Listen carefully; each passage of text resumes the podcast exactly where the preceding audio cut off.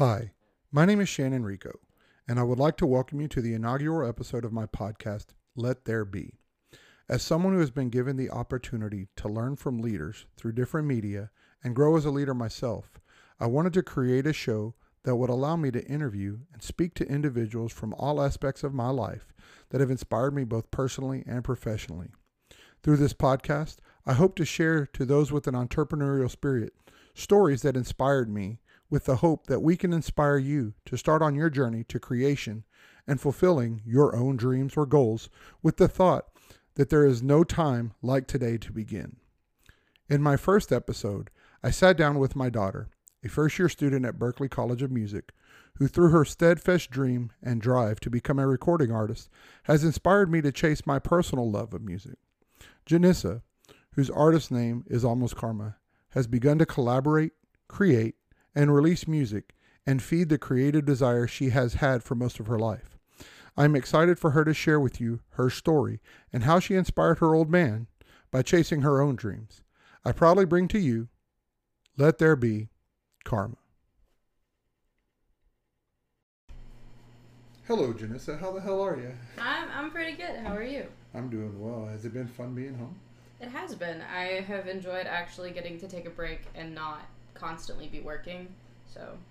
It's good, good. You had a good school year, though, right? Mm-hmm. You feel like you've learned more than you ever thought you would learn? Mm-hmm. It's weird that now that I can, I've learned so much about um, analyzing chord progressions and understanding the harmony parts of things. I can look at the sheet music for any song and analyze it in like ten minutes, um, and just understand the functions of each chord and modal interchange. I can see where all that comes in and all that jazz. So you were already a music geek, so now you're a bigger one? yeah. Great, fantastic. Well, thank you, Berklee. Um, so, you know, as a you know first year freshman and also you know a younger student, I don't think most people know that when you went to college you were 17 years old. Uh, but to somebody who's getting ready to attend Berklee, um, what would you suggest that they keep in mind as they go through and uh, you know what has really helped you kind of make it through the year? Um, I I think that I was told this by um, R.A. Travon when we were moving in, and he was like, learn to say no to things. Um, and in my first and second semester, I really didn't say no to things very often because it was like, obviously, yes, I want this opportunity. Um, and while opportunities are cool, they can also be very draining. Um, so saying no to things and taking time to do nothing is really important. Like you can't just always be doing everything all the time because you will burn yourself out and then you're gonna start hating music and that's not good. Did you think? Do you think you reached that point this year, or do you think you were able to avoid it but got close? Well, I how would you describe it? I think I got pretty close. Um, I think that towards the end or towards the middle of my second semester is where I started to see those effects starting to really, really uh, grab on me and start to really bug me. Um, I I think that because I knew what was happening, I was able to sort of mitigate some of those. Um, is mitigate the right word? I don't know. I don't know. It's um, to kind of remove some of those pressures from myself. hmm Um, and that was, it could have been entirely avoided if I had just like taken a step back and slowed my roll and just kind of um, done what I needed to do and then start adding the fun stuff on top of that because I wasn't adding the fun stuff on top of it. I was just doing it all all the time always. So Gotcha. it was just way too much and the fun stuff started to not be as fun anymore. So relative to that, you know, um, with your mom and dad being so far away because you were in Boston, we're in Texas, um, to kind of talk about how you built a support network there for yourself. Um, you know, whether it be personal or part of the campus thing. Talk, talk about how that kind of helped you get through as well. Um, so I have a lot more friends than I thought I was gonna make in my first year. Awesome. Um, I, I mean, it's really hard to not connect with people who love music as much as I do, um, and I made some interesting choices of friends in the first couple of weeks, um, but a those were naturally weeded out like fairly quickly. um, you very quickly learn who's going to be your friend for a long time and who's really not. Um, and I um, obviously I met my partner, who's very important to me. Um, I m- all of my friends um, that I would hang out with constantly um, were very good at knowing that like I, I, I shut down on myself and I will just stay in my room if I'm allowed to. So a lot of the time they would just show up and knock on my door and be like, "All right, it's time for you to get out of your room now." And I would just be like, "Okay, let me get dressed." And then we would just go and walk around and having people who um, want what's best for you and who want you to be okay is very important. Um, and I think that if you if you let people be there for you, they're going to be. But if you keep people at an arm's length because you're too afraid to get hurt, um, then you never give anyone the chance to get close to you at all. That makes a lot Um, of sense. Which is what I'm learning very, very slowly. So that's interesting. So something as you know, your, your parent, um, kind of seeing you know the experience and worrying about you. One of the things that I found pretty, for lack of a better term, awe-inspiring, and for those parents out there who don't know, um, you know, be inspired by your children. Let them uh, go out and live their dreams. But uh, one of the things I would say is that how quickly you are able to fall into a a group um, specifically your collaborator, somebody who's taught you probably more than you ever expected to learn. Yeah. Uh, Cerussis, who you know I know you've grown very close to. Talk a little bit about, um, you know, being a freshman going in. I think he was a freshman as well, right? Going in and immediately falling into a creative rhythm to where you were able to share. I think you know, you know, talking about some of the things that we'll talk about in a little bit, being able to um, a, a connect with somebody on that level and share that creativity with such a quick uh, and quick rapport. Um, it was honestly a little bit startling um, when those kind of relationships like happen. It's it's almost um, it's kind of one of those things that I'm like, whoa, when did this happen? Um, because um, and I originally um, we were on the same floor um, and we were in a group chat together, but we we didn't really interact very much.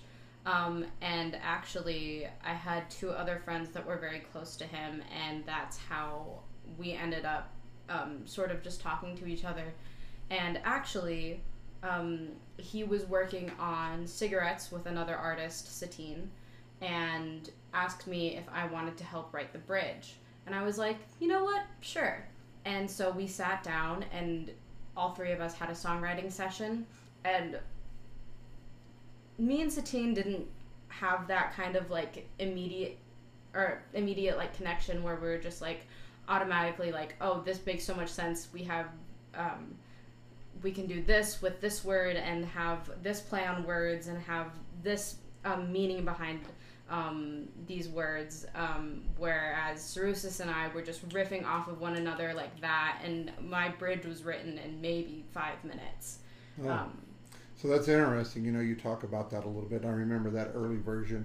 And for those of you who don't know, go out. Cigarettes is out on Apple Music, Spotify, and your favorite streaming platform.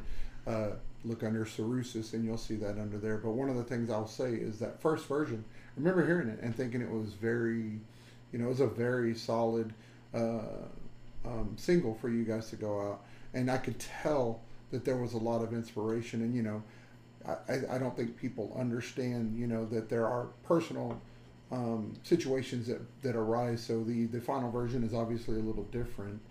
Um, and what I will tell you is thinking, and, and from where I'm standing, the ability to go back and recreate something that had, had already been created.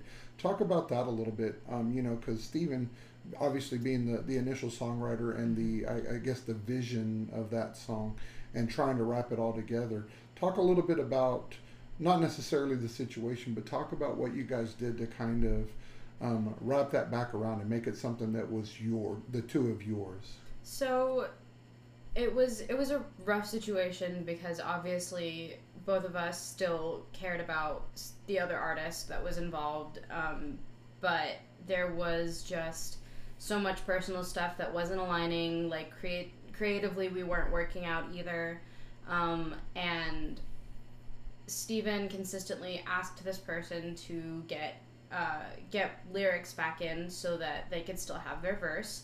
And this person just kept saying, I, I don't think I can do this right now. I don't think I can do this right now. And after you hit um, so many times of being told, I can't do this right now, you start asking, okay, when? When can you do this? And I think that eventually both of us kind of just got tired of waiting and we decided that we were going to start working on it again together. And originally, that first verse was supposed to be another artist. Um, we didn't have an artist picked out. Um, and then when it got really close to deadline, he was like, Yeah, I just think we need to do it ourselves. Um, and so we. Steven ended up writing the new lyrics. I tweaked some stuff because uh, I didn't want. Um, there was some repetitiveness in there that I uh, didn't care for very much, and I was like, hey, maybe we should shift it a little bit different so that it's it's more contrasting because sectional contrast is really important in songwriting, and um, so we worked on that a little bit, and then when we got back to school. Um, we got right on recording pretty much. Um, and actually, there is an original take of the song um, where in my little bridge, I say, Need a hit, need a drink, like really really loud K, and so I I made him re-record that because I was like that can't be that can't be out in the world, please. It's interesting you say that one of my favorite songs, and I'm sorry if you guys don't like it. I'm a little bit older than you are, um, but Kid Rock had a song called "Only God Knows Why," and there's a part of the song where he says, "Listen to the playback." And it's pretty hard, but I really like that part. So whenever I've done that at karaoke, don't knock it till you tried it. Um, I, I, always overemphasize the. Mm-hmm. Maybe you accidentally got that from me hereditarily. So, uh, so you know that's an interesting story, and I know that things like that. You know, you hear tales of that throughout the music industry, and you know, for you guys to go in so young as collaborative artists and start to kind of work through those things, I find it. Uh, pretty interesting. So you've talked a little bit about your experience as a student, the things that the pressures that you felt. You've talked a little bit about your um, creativity with um, you know Stephen. I know that when you had gone to the Aspire five week camp, you had written your first song ever. You came back, showed it to us. I don't think the world has heard that yet, but that's okay. um, we won't talk about that right now. Um, you you know you ended up joining a band, but um, through I remember you know right before you came home um, at semester, you uh, had written another song. Mm-hmm. Um, talk a little bit about Hear Me Out and talk about kind of what was going on there and that creative process and what it did, whether it was cathartic, you know, the therapeutic nature of what it was that you did, and kind of talk about that and how it seems. I don't know if you'd have had that outlet before you went to Berklee mm-hmm. and spent the time with Cerussis and the mm-hmm. rest of the people that you met. So talk about that a little bit. So originally, um, I had no idea what I was going to do with Hear Me Out. I I just kind of started playing chords on a piano because I was trying to find some cool progressions because I have um, a note in my phone that's just a bunch of really cool chord progressions that I eventually want to turn into songs.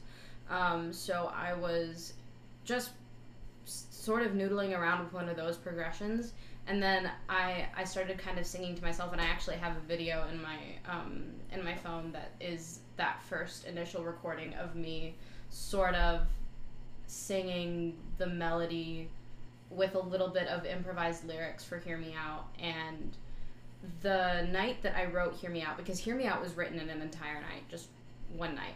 Um, and I had, I, I don't remember exactly why I was upset, but I was upset for some reason, and I had been hanging out with Steven and Steven's roommate. Um, and Steven's roommate was new on the floor. Um, a couple of my friends already knew him because they had classes together. Um, but he was a new introduction to the friend group. And I tend to be a little bit quieter and more self reserved, like when I am in big groups. And that night we went to dinner, and there were, it was like me, Steven, Steven's roommate, and I think three or four other people. And that's a big group for uh, considering just my my social battery gets really low. Um, and this new person was just this huge ball of energy um, and everyone was like talking to him asking him questions and anytime i would try to interject i would get talked over and it was it was very distressing for me because i felt so much like i used to when i was in middle school and it would happen to me where i would just get talked over and talked over and nobody really wanted to hear what i had to say and so I actually ended up leaving dinner early because I was I was really upset, um, and I just needed some time to be alone. And then, so I was sitting in my room playing the piano, and then I started writing "Hear Me Out," and I was like, "This this is gonna help. This I think this is gonna help me." And so those first lyrics in the song is are here in this room. I see nobody but you. When did it get so bright? uh, cover my eyes, block out the light. Um, here in this room, there is a glass room that we sit in um, in the cafeteria that we eat in every night. Um, um, and then I see nobody but you is the tunnel vision that it seemed like everyone had when they were just so enthralled with this new person. And obviously, there's that thing of novelty. Um, but sometimes when you're already in a bad mood, that stuff just really gets to you and then it's kind of interesting that you say that because when I heard it and you kind of shared not a full emotional onslaught of kind of what you had dealt with when you said you know here in my room I see mm-hmm. nobody but you mm-hmm. I kind of saw that as maybe you were looking and seeing your own reflection and you felt alone mm-hmm. so it's interesting to hear how you did it because I can see the meaning in both yeah. especially now hearing more about the situation but I just thought I'd share that go ahead and mm-hmm. continue um, and then I my entire life when I get super worked up or when I get super anxious or nervous, um, I get very overstimulated. So I I like the lights seem brighter, the sounds are louder. I feel like um, I'm being choked, um, and so those next couple of lyrics throughout the verse being um, when did it get so bright cover my eyes block out the light are me trying to calm myself down work through that panic. And then you get into the um, pre chorus, which is um, the light is bathing me, drowning me, holding me down. I try to speak, but the words get buried in sound. Um, something, listen to me, please hear me out. Um, am I just second best to the rest? And those are me that's when I, I fail to calm myself down and I start to panic. I start to get very overwhelmed. And then it's it's me, I'm trying to talk. I'm trying to talk and nobody's listening to me. And then I'm just asking them, please hear me out. And then am I just second best to the rest? Because it seems like every time that there's a new person, everyone forgets. And that's where that kind of um, that kind of begging, like, just please listen to me. Sure um, that's where that comes from. And then also being at Berklee, you start to feel like your voice, your talent is going to be completely drowned out because there are so many incredibly talented musicians. When you are at the top contemporary music school in the world, you're going to have a little bit of imposter syndrome. Sure. So some of those some of that is me saying I just want people to hear what I have to say, even if it's just once. That's fair. So, did you find the the songwriting process therapeutic? Absolutely. So you know, in that in that mind, something I would ask you because you probably don't. Um, you know, a lot of songwriters, those pieces don't come out until way later when they start to talk about the emotion and the the inspiration behind a song. Um, to that, you know, do the people that after you wrote the song, did you share with the people that were in that, or the at least the important people to you? Did you share with them what the inspiration was and how the situation was to to help you get that out? Um, somewhat. I talked to I think two people about it, and one of them was Steven because I, um, actually when I started writing it, I went to Steven. I was like, "You have to hear this. I think this is like one of my most emotional things that I've ever written." And because I had a demo on my phone, you can. I was like close to tears, and you can hear that raw emotion mm-hmm. in my voice. And I was like, I think this is like, this is something that I have to put out, and I have to put it out soon. Sure. Um, Absolutely, no, that's cool, and you know, like I said, the the impact of Stephen on your creativity, and I'm sure he pushes you. Mm-hmm. Uh, he was the one that said, "Yeah, do this. Let's let's go put this down." Right. Mm-hmm. Um, it's awesome that you have somebody like that for you. So, um, you know, the creative process. That's so awesome to hear. Thank you for sharing. So, um, you know, you're home now. It's summer. You're getting ready to go into your second year. Um, I know you've made, you know, there have been a lot of things going on. I know academically, um, it was a lot harder than I think you anticipated. But like you said, you were doing so much that it, it was hard to find time for you. And um, the creativity, um, you like you said, you forgot to do the fun stuff. You forgot to do the things Yeah. about music. Um, what are your plans like for, for the next little bit? I know you had done the small band with your friend Stereo Mm-hmm. Heretic, and you had done the, the one live show. Uh, I think you guys are on at least hiatus, not Mhm. if not defunct. But um, what what do you got planned for your next creative steps over the next? Uh, you know, I know when you get back to school, you're going to go be an RA uh, Mhm. for the five week camp, which is where you started actually. Yep. Right? Talk a little bit about the five week camp and how it led you to where you are today. So five week camp uh, opened the door for a lot of experiences. I think that um, part of the reason that I love um, the studio experience and I love recording music is because in my um, in my time there, um, I was in a recording ensemble. Um, taught by Tony Savarino, who is an incredible, incredible guitarist. Uh, he's got a band called the Savtones. Go listen to them; they're pretty cool. Um, and we uh, that band was called the Rioteers. Oh. um, Sorry, technical difficulties there, folks. um, the what was what was I saying? You were saying about the Savtones and being Yeah. able to be taught by Tony Savarino. Yes, so um, we were called the Rioteers, and Tony Savarino was great in that he helped us pick the songs, and then he was like, "Have at it." Um, he was there for our rehearsals just to kind of give us some input, um, but specifically myself and the other singer, uh, Mila, um, we clicked really well. We got along pretty well. There were some some things creatively that we didn't mesh with.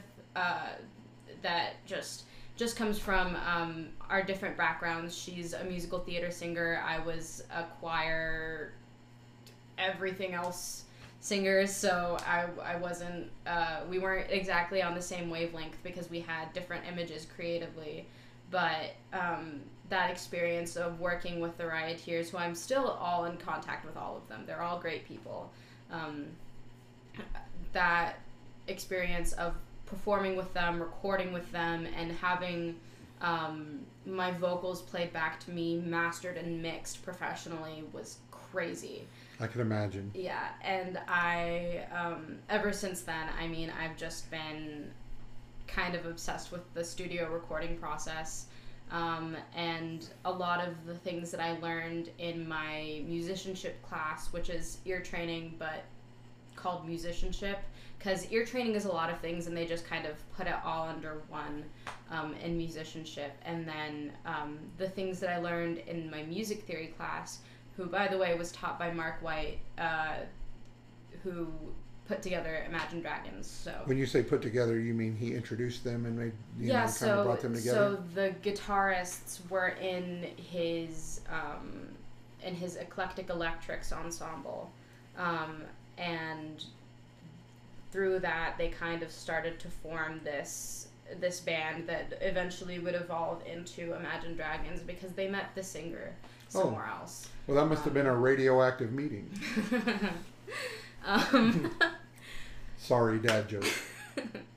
um, but I think that overall, I mean, I made some incredible friends, and it was one of the first experiences that I had feeling like I was, because I wasn't really independent, but I felt like I was independent when I was there. Yeah. Um, I felt like I had a lot of freedom, and it was a new experience.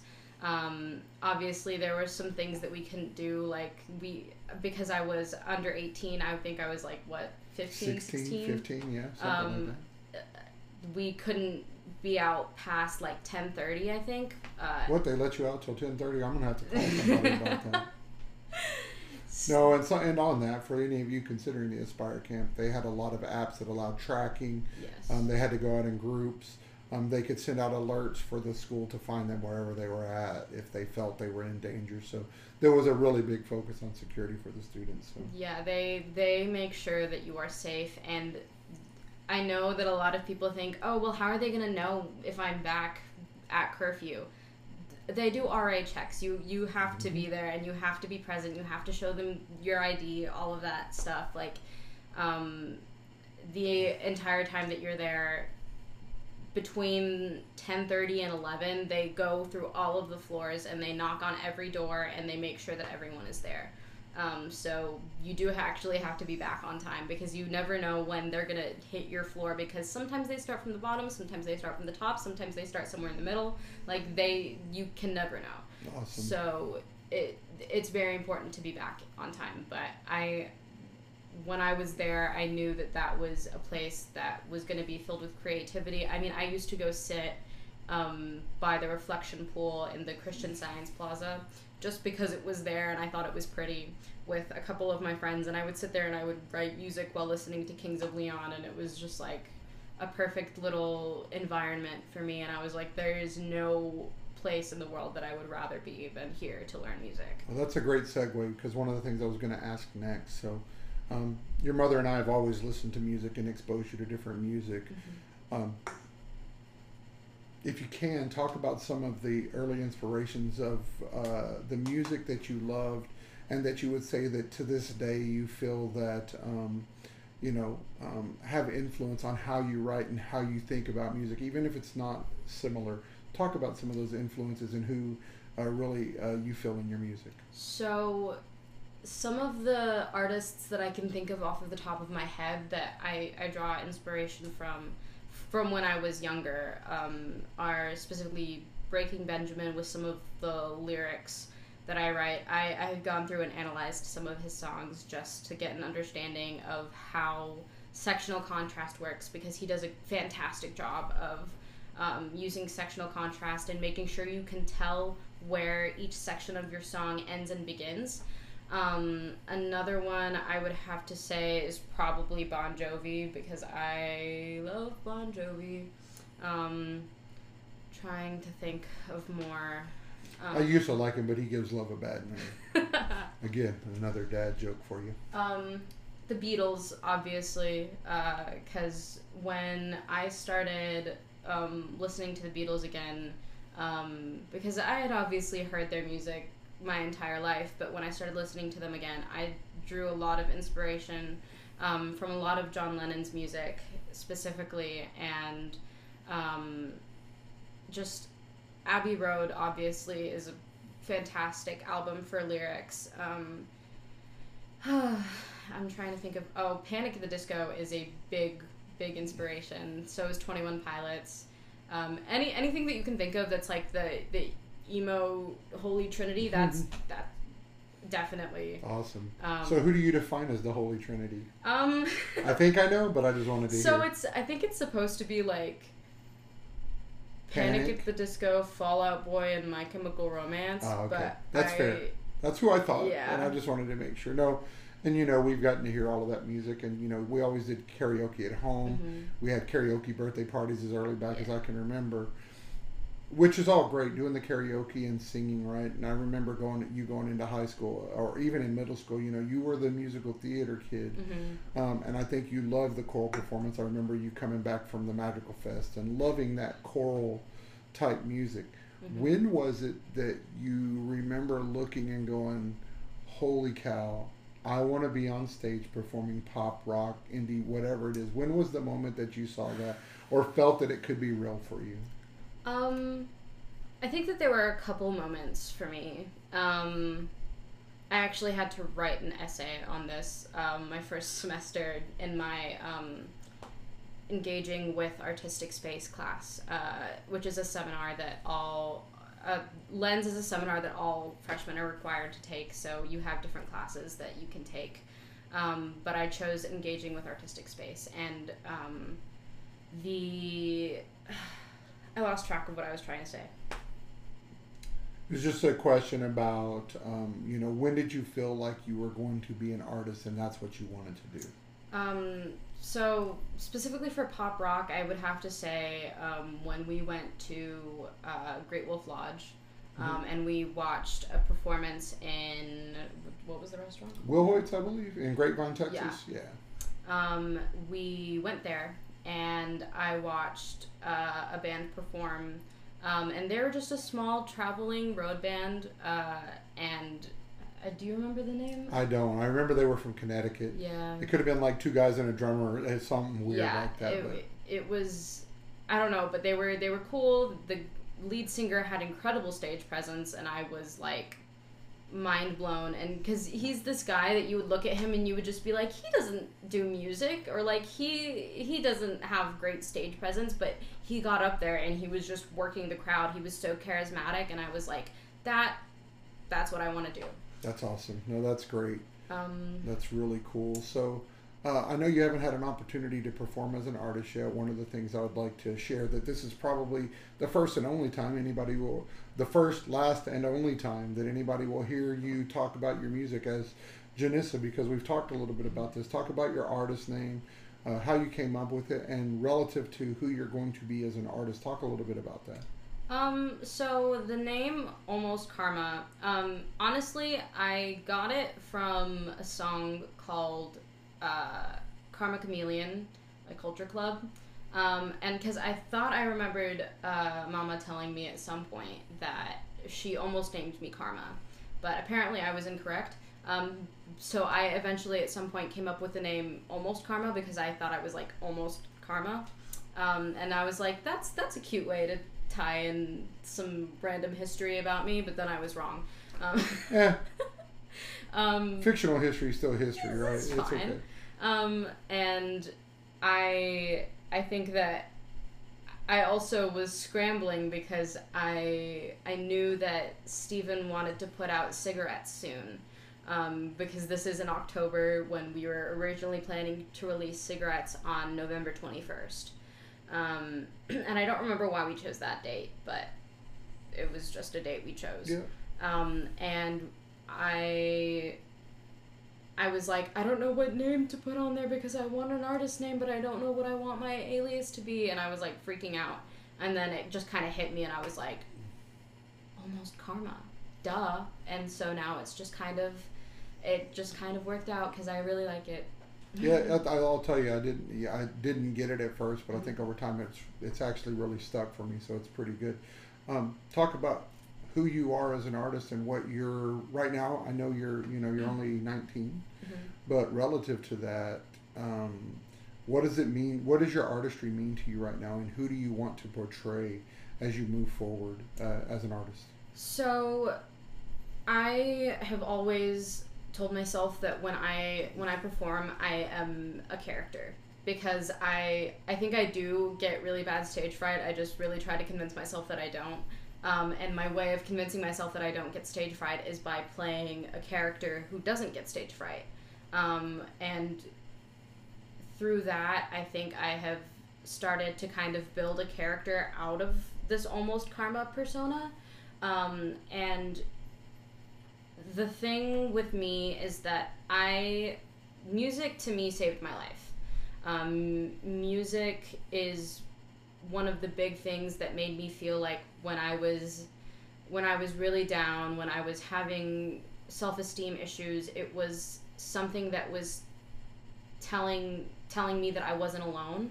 Um, and if I can do that for like one other person, then I'm going to. Um, because I feel it's necessary for me to pay back what the world has given to me and what the universe has given to me in a second chance.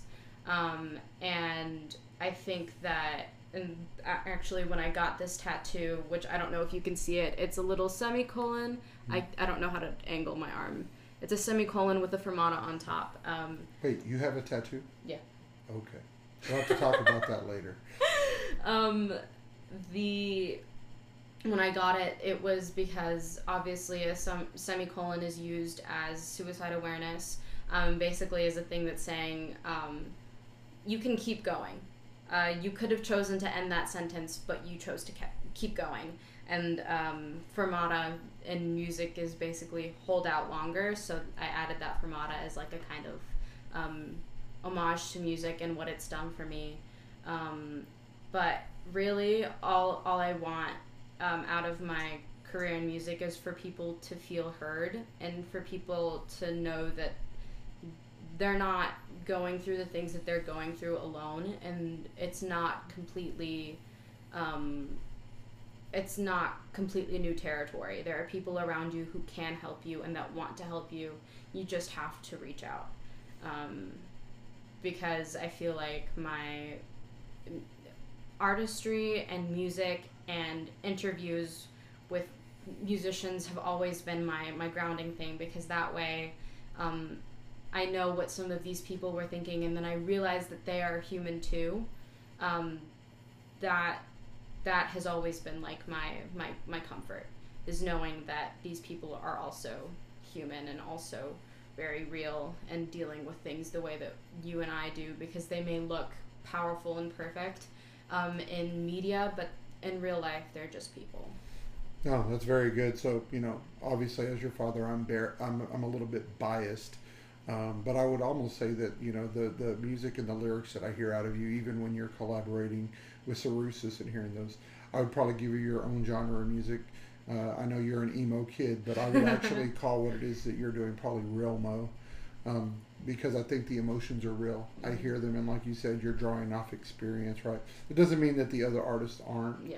But I think there's a you know an indie kind of vibe to what it is that you do, and I think you draw very heavily off of that. So, no, so no, that's awesome. So you guys get ready to hear more from Almost Karma um, you know, as on a closing note, thank you for being here and, and chatting with your old man today. Mm-hmm. Um, if you were to give one piece of advice to someone who's embarking upon or in the middle of trying to determine if they want to be a musician, you know, say it's a seven year old who picks up a guitar or an 18 year old who picks up a guitar, or like me, you know, I've got my bass in the back and I'm 50 years old and I'm learning how to play for the first time. I've never played an instrument. I'll tell you that that that actually comes vicariously through the inspiration that I get from you. You chase your dreams, and I'm going to start doing the same. Um, but what would be that piece of advice that you would uh, try to give that person who is deciding to be a musician for the first time? Um, I would say don't take failure as the final answer because while I never really fully failed at music. There have been times where I've gone to auditions and I've been rejected. Um, I at some point uploaded covers to YouTube and they weren't getting any traction at all, and it was very discouraging. But when you do those sorts of things, you have to you have to be willing to be told no. And if the sooner that you can learn that your failure doesn't necessarily mean that you can't do it, um, then the better off you will be. One of my favorite stories of a climb to success is Robert Johnson because um, the story about him is that he supposedly sold his soul to the devil to get better at guitar. Mm-hmm. Um, but the real story is that in the three years that he was gone and that nobody saw him, nobody knew where he was, he went to a famous um, blues musician who had already seen a bunch of fame in his life, and this musician took him under his wing and showed him everything he knew about guitar. And for three years, he would sit in graveyards at night and play and play and play because nobody could boo him off the stage if there was no one watching.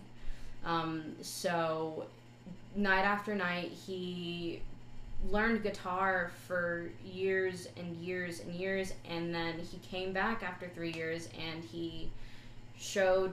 He got on stage one night and people were just like, "Who is this? How did he get so good?"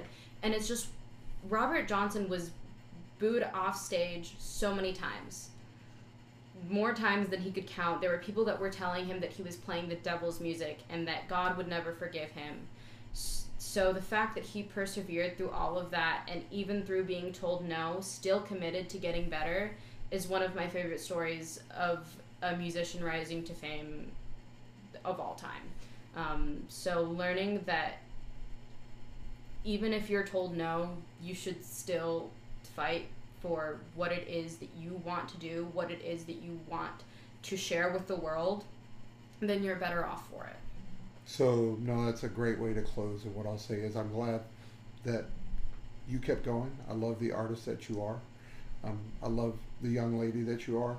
and you know uh, your your continued success and your continued perseverance makes me very happy. So, um, thank you for joining me today, and uh, hopefully the next time we hear from you, uh, it's in a new release.